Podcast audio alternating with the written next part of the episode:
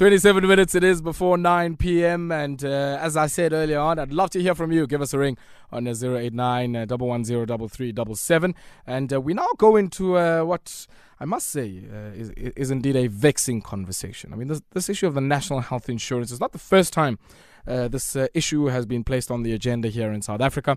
It's uh, been ongoing, and as I said when we started, uh, successive State of the Nation addresses have spoken about resources dedicated to pilots uh, for the national health insurance. And uh, I must say, I am convinced by the case for the need for a equalization in access to quality clinical care.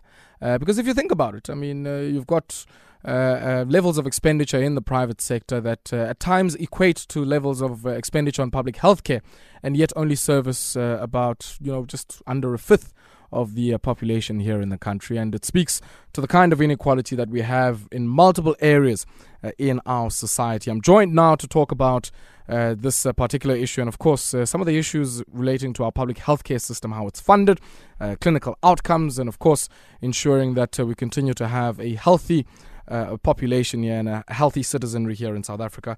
I'm joined by Russell Rensburg uh, from the Rural Health Advocacy Project, and he joins me now uh, in studio. Comrade Russell, good evening to you, man. How are you? Hey, away, I'm all good. Yeah, I'm always a pleasure, good. man. Always a pleasure. Well, good to see you. Yeah, yeah, yeah. Likewise, likewise.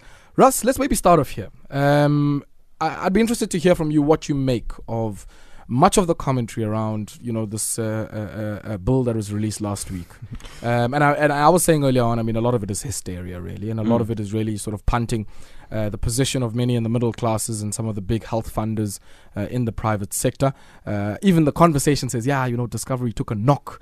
Mm-hmm. the share price mm-hmm. took a knock on the back of this NHI. Mm-hmm. And the big mm-hmm. question I'm asking is in the bigger scheme of things, in a population of 55 million people or so, how many people are really served uh, by a discovery in proportion, I guess, to, to some of the noise that we're making about it? Uh, very little.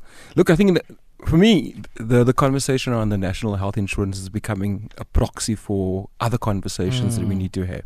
You know, I think there's big mistrust in government. Mm. You know, and, and, and, and, and rightly so. I think the last nine years of or longer, if we focus on yeah. the last nine years, we've actually really, really have a trust deficit. Mm. Right? And at the bottom of that trust deficit, we had this fueling of, of, of, of a binary conversation. Yeah right? And I think all of those conversations influence the debate around something that is as transformative as the NHI mm. to becoming a protection of interests rather than looking at what is the goal of the legislation. Sure. Because I think if we decouple it from the politics, you know, the NHI makes sense. Mm. You know, mm. in, in, a, in a lot of ways, you know, we need to change this conversation of health care to being about health. You know, when we look at health, health is an enabler you know, you wear spectacles, and I think I use this example a lot.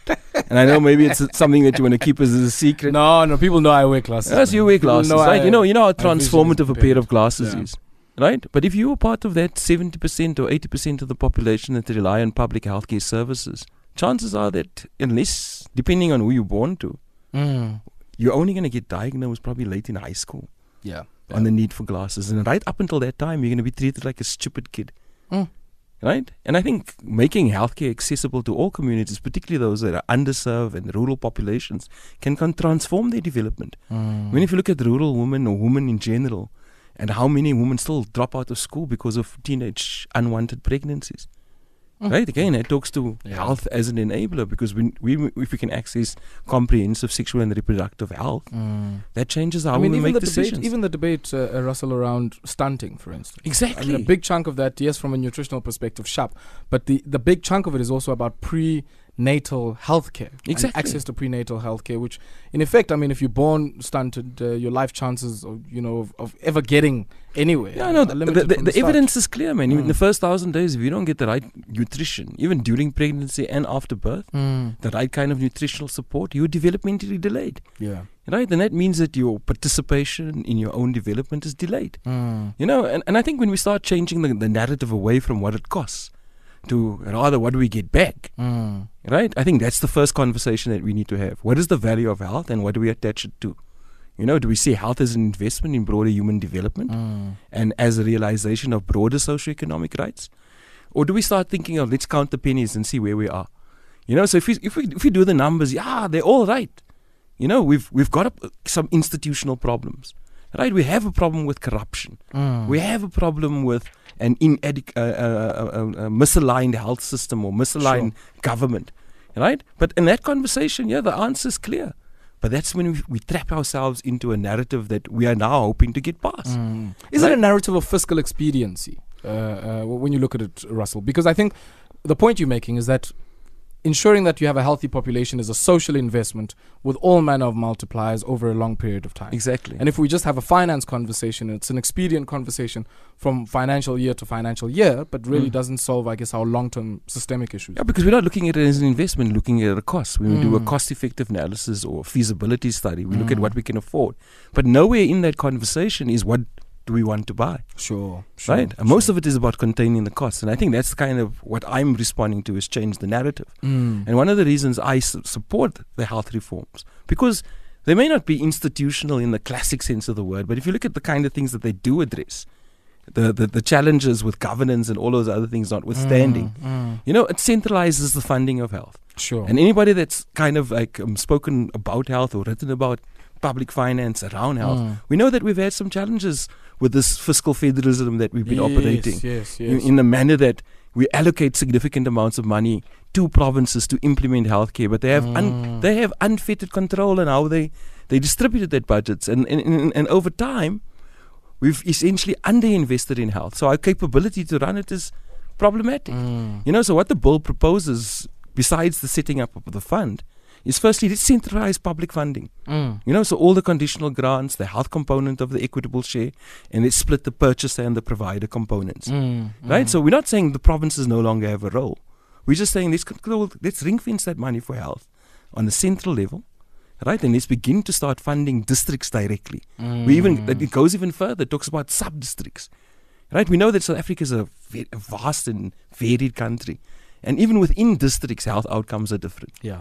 Right? Yeah. So when we start funding at that source or at the sub district level, we have an opportunity to start responding to the specific needs Mm. of the health communities that we're trying to support. But serve. don't you think, Russell, that's where the politics emerge from? And I, and I want us maybe to pause there for a second. We'll come back to this issue. I need to take a spot break. But, uh, you know, if, if you think about what the Western Cape government has been saying, they're saying, look, you guys, you, you know, you're taking away some power from us. You're taking authority over resources away from us. And I think that, for me, is where some of the political conversation starts. But I'd love to also hear from some of our listeners on this question of the national health insurance. What do you think? Uh, do you uh, share the sentiment that Russell has that uh, indeed, in principle, uh, it is something that is uh, going to be progressive and make a positive impact uh, to health in South Africa? Or do you hold a different line and a different view? I'd love to hear from you. Give us a ring on 089 110 3377, 089 110 3377. 15 minutes it is now before 9 p.m. We're talking the National Health Insurance. Have with me in studio Russell Rensburg. He's from the uh, Rural Health Advocacy Project. And we were talking before we went to the break about, uh, I guess, uh, what this means for many of the provincial health departments who have, uh, I guess, uh, uh, had authority over some of the resources uh, in the healthcare system now. And with a centralized fund, which is going to have ring fence resources, the big question many people are asking themselves, Russell, is. Whether or not that is uh, the suitable approach and uh, uh, whether I guess what centralizing it responds to what, what challenge does it in essence respond to with the current system I- I think the, the, the challenge that it responds to is firstly the, the poor resource allocation decisions that we make in our provinces sometimes. Mm, okay You know, um, to some of you would know, the way that we fund healthcare is through what they call a provincial equitable share, yes right? Where resources are divided between the nine provinces based on mostly population type data and some adjustments Mm. for poverty and this, that, and the other. sure Right? With health, makes up 27% of that share. Right? That's supplemented by conditional grants that come from the national government but are also allocated to provinces on an equitable share basis. Mm, So it's about 240 million. If you take 80% of that, let's make it 200 billion that go to the provinces sure every year. Right?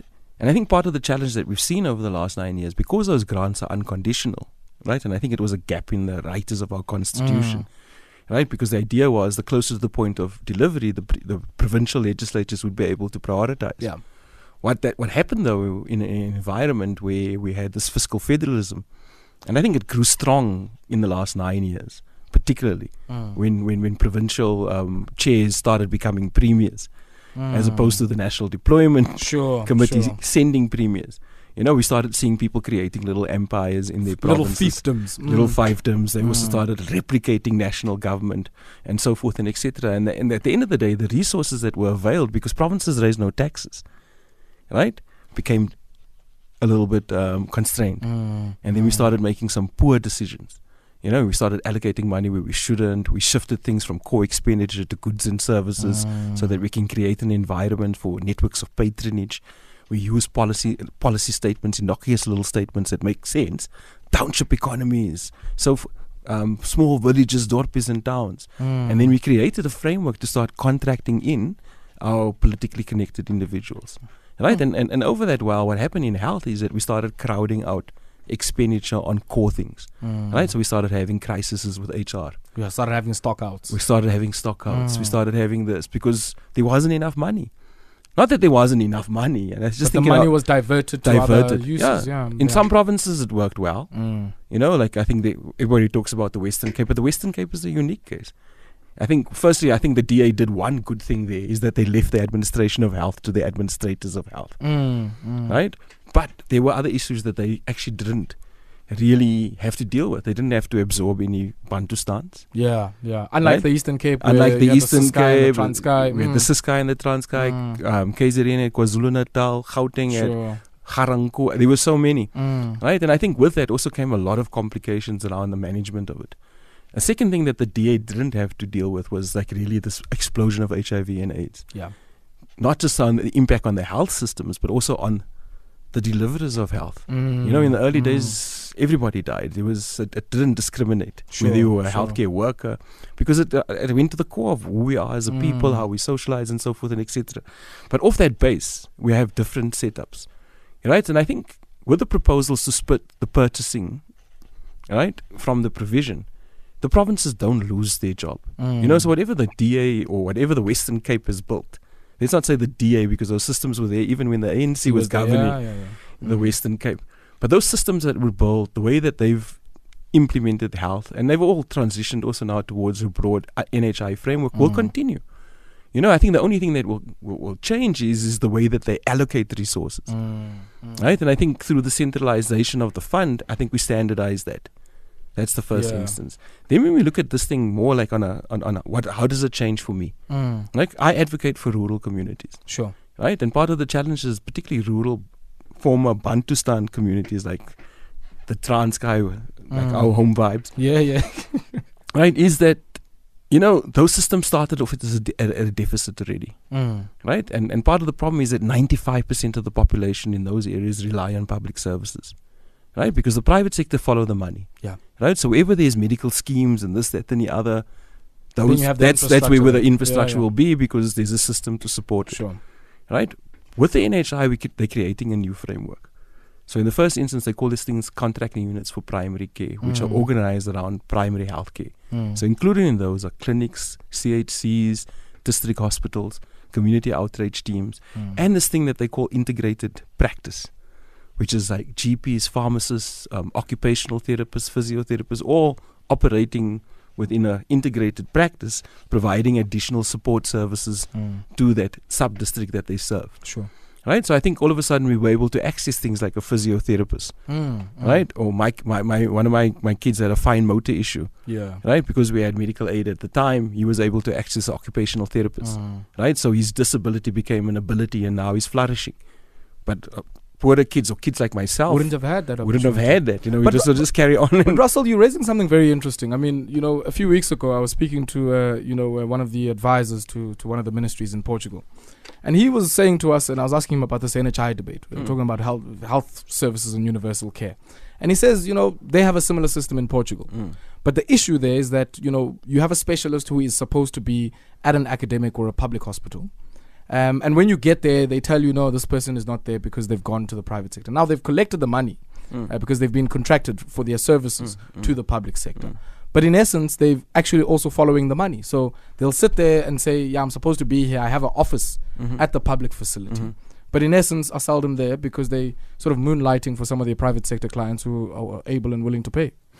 Yeah, I think it's the risk, you know. I think, um, it's particularly with specialists, because we have uh, what 2,000, 3,000 specialists servicing the whole country, right? That's always going to be a challenge, Mm. right? Where does your interest lie? But I think what you're talking to speaks to a broader problem, right? When we have this narrative, at the moment we have a narrative, we frame the narrative around the health system in crisis and broken.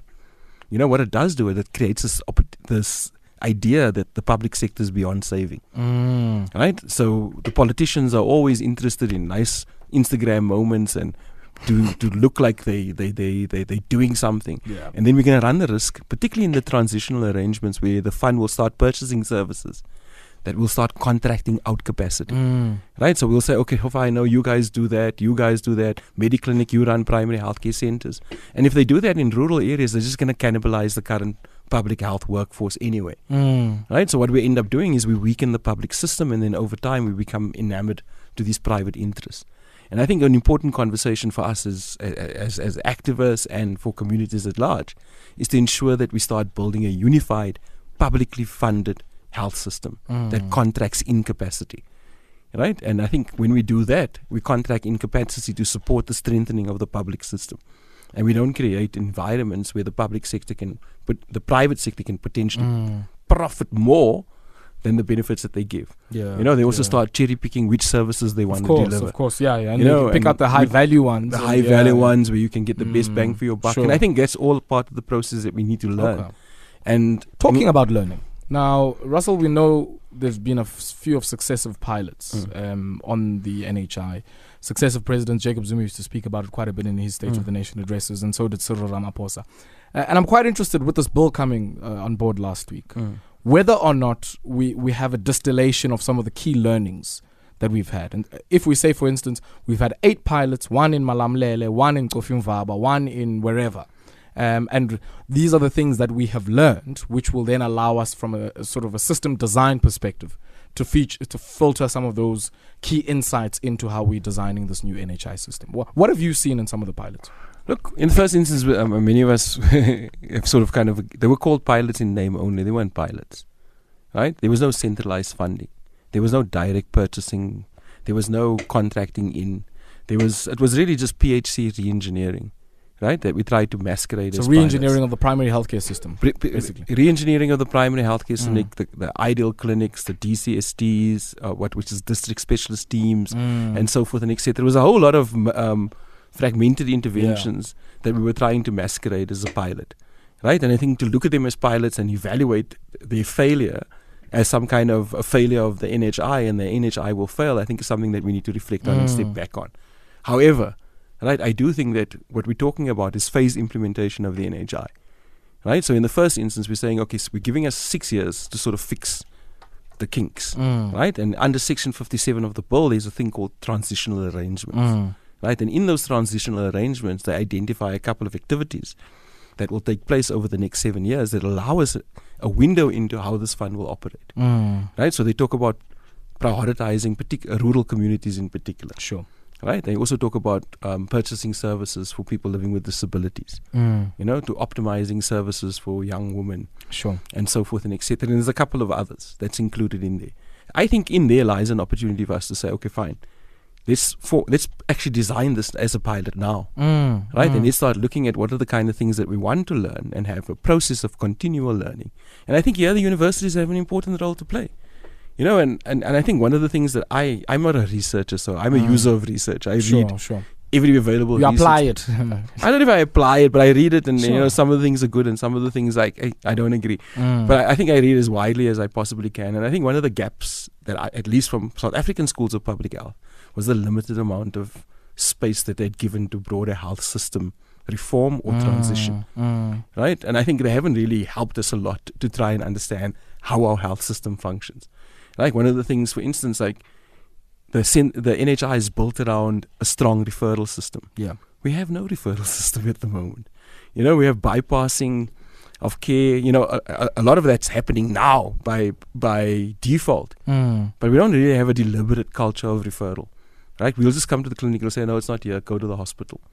But there's nothing that says There's, there's no real physical record. or, or Yeah, we, of we, that we can't analyze how many referrals came out of this clinic. We Mm. can't even really understand what the, the the case mix is within a particular facility. Mm. We don't really Mm. know what's happening in our hospitals, how many of the things that they're doing, they should be doing, how many of the things Surely that that they're speaks doing. to like a data management process, right? I mean, the, the information that is coming into the system, be it a paper-based or even you know the technologically driven kind of system, yeah, uh, it, it shows us that we really don't have a way not only to learn from some of the failures of the pilots, and I use Mm, that in mm, inverted mm. commas, but even from some of the data that we already have in the system. yeah. Well, exactly. It's Mm. central to to these health reforms Yeah. and what we need to do over the the, the, the next six years or so. Is like three things. It's first like one health management information system. Mm. I think I can't emphasize how important that will be in in those areas that we prioritize for NHI funding to start building those kind Yeah, of capabilities. yeah. And it's beyond patient registration. Mm. It's really Mm. just looking and trying to understand what are we doing in our facilities. The second thing is to look at our human resources for health. Right? I've I've gone on and on about all the vacancies. Right? So one of the things that they speak about in the fund that's a requirement for you to be accredited is having the right staffing mix Mm. to be able to serve the population that you contracted to serve Sure. public or private. We don't have any s- real staffing norms at the moment. We've got some workplace indicator survey studies, WISN that, that, that was gazetted in October 2015, but we don't. re- But they're all aspirational, right? One of the things that we do in South Africa is we plan for the for the ideal, you know, and so we start And we don't plan for what we have. Yeah. we don't plan for what we have or what we can, what we need to do with what we Mm. have. You know, so we, at the end of the day, all those plans and those norms become aspirational as opposed to relative, right? And I think maybe that's one of the areas that we need to start figuring out what is the right staffing mixes and what is and where should they be. You know, and I think there's a lot of opportunities for us to really take the next six years and, and get around this idea of a unified health system and then start working out the kinks. These guys told us now that they're not going to raise any new taxes in the near term mm. right? What they're looking at doing is consolidating current expenditure, Yeah. right? And I think that's an opportunity for academics, for activists, and for the public at large to start looking at what is the thing that we want, Mm. you know. And I think that's one of the things that we at the Rural Health Advo- Advocacy Project are beginning to think about.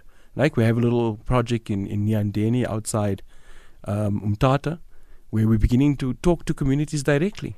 And we're saying, like, listen, we've got a little health health um, advocate curriculum that we've developed Mm. that looks at things like health literacy, Mm. which is more really informed Yeah. about what are your service entitlements. Sure, sure. Right, And lastly, I mean, just on that, uh, where would auxiliary health workers and even you know this question of professionalization of community health workers alongside the programs like the community works program Mm. does that fit i guess into this kind of mix Well- of the NHI Well, I think the way that we think about community health workers at the moment is is is, is ki- killing the, the the the value that that cater can help. Mm. Right, the, the the scope of practice is too medicalized, yeah and when it's medicalized, it's it's very limited.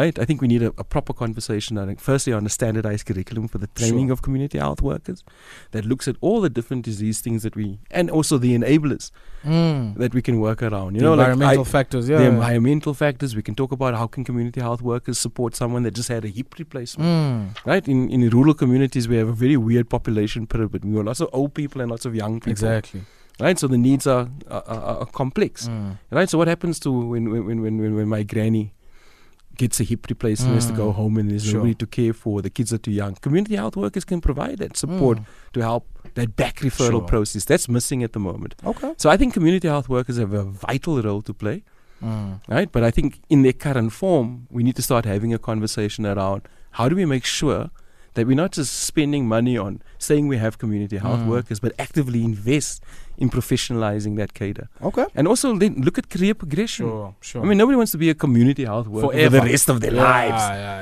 yeah. Right, you know, and I think Okay. that, that, that that's the kind of conversations Sure. that we can have okay during a reform process. Awesome. Comrade Russell, we'll have to leave it there. Unfortunately, my brother, we have run out of time. It's always a pleasure to catch up with you, man. And No. uh, we, we must make some time here to have this uh, proper conversation here. No, let's do that. Let's change the some hour. narrative away from collapse and, Please, and one about building. Awesome, awesome. Okay. Russell Awesomeness, Rensburg is from the Rural Health Advocacy Project joining us this evening here on uh, Metro FM Talk. It's been a pleasure to be with you. I leave you with uh, the man with the music, uh, Ascent.